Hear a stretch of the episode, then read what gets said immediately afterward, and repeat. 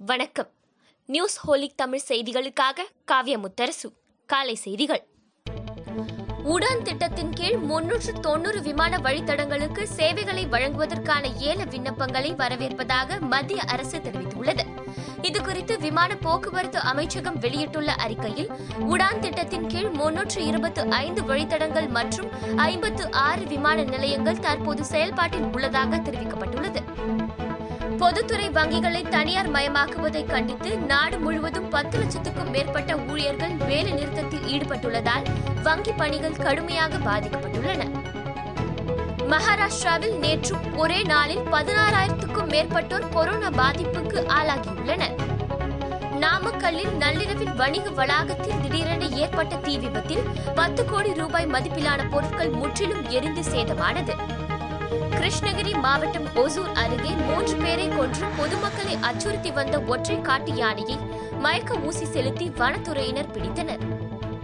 காஞ்சிபுரத்தில் மக்கள் நீதி மய்ய தலைவர் கமல்ஹாசன் கார் மீது தாக்குதல் நடத்தியதாக மர்ம நபரை கட்சி தொண்டர்கள் கடுமையாக தாக்கினர்.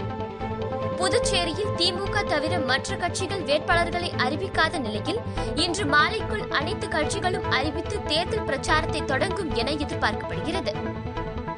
முதலமைச்சர் எடப்பாடி பழனிசாமி திமுக தலைவர் மு ஸ்டாலின் ஆகியோர் இன்று வேட்பு மனுவை தாக்கல் செய்கின்றனர். கமல்ஹாசன் உள்ளிட்ட பல்வேறு கட்சி தலைவர்களும் வேட்பாளர்களும் இன்றே மனு தாக்கல் செய்யவிருக்கின்றனர்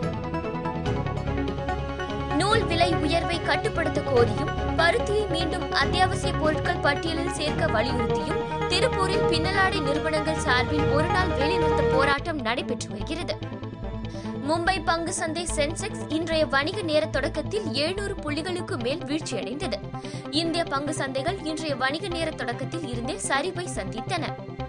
இந்தியாவில் முதல் குளிரூட்டப்பட்ட ரயில் நிலையம் பெங்களூரில் விரைவில் செயல்பாட்டுக்கு வர உள்ளதாக ரயில்வே அமைச்சர் பியூஷ் கோயல் தெரிவித்துள்ளார். அங்கேரியில் நடந்த உலகக்கோப்பை வால் சண்டை போட்டியின் கால் இறுதி ஆட்டத்தில் கலந்து கொண்டதன் மூலம் டோக்கியோ ஒலிம்பிக் போட்டிக்கு தேர்வாகியுள்ளார் தமிழக வீராங்கனை பவானி தேவி.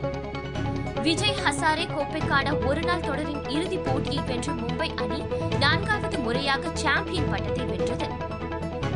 இத்துடன் இந்த செய்தி தொகுப்பு நிறைவடைந்தது. நன்றி வணக்கம்.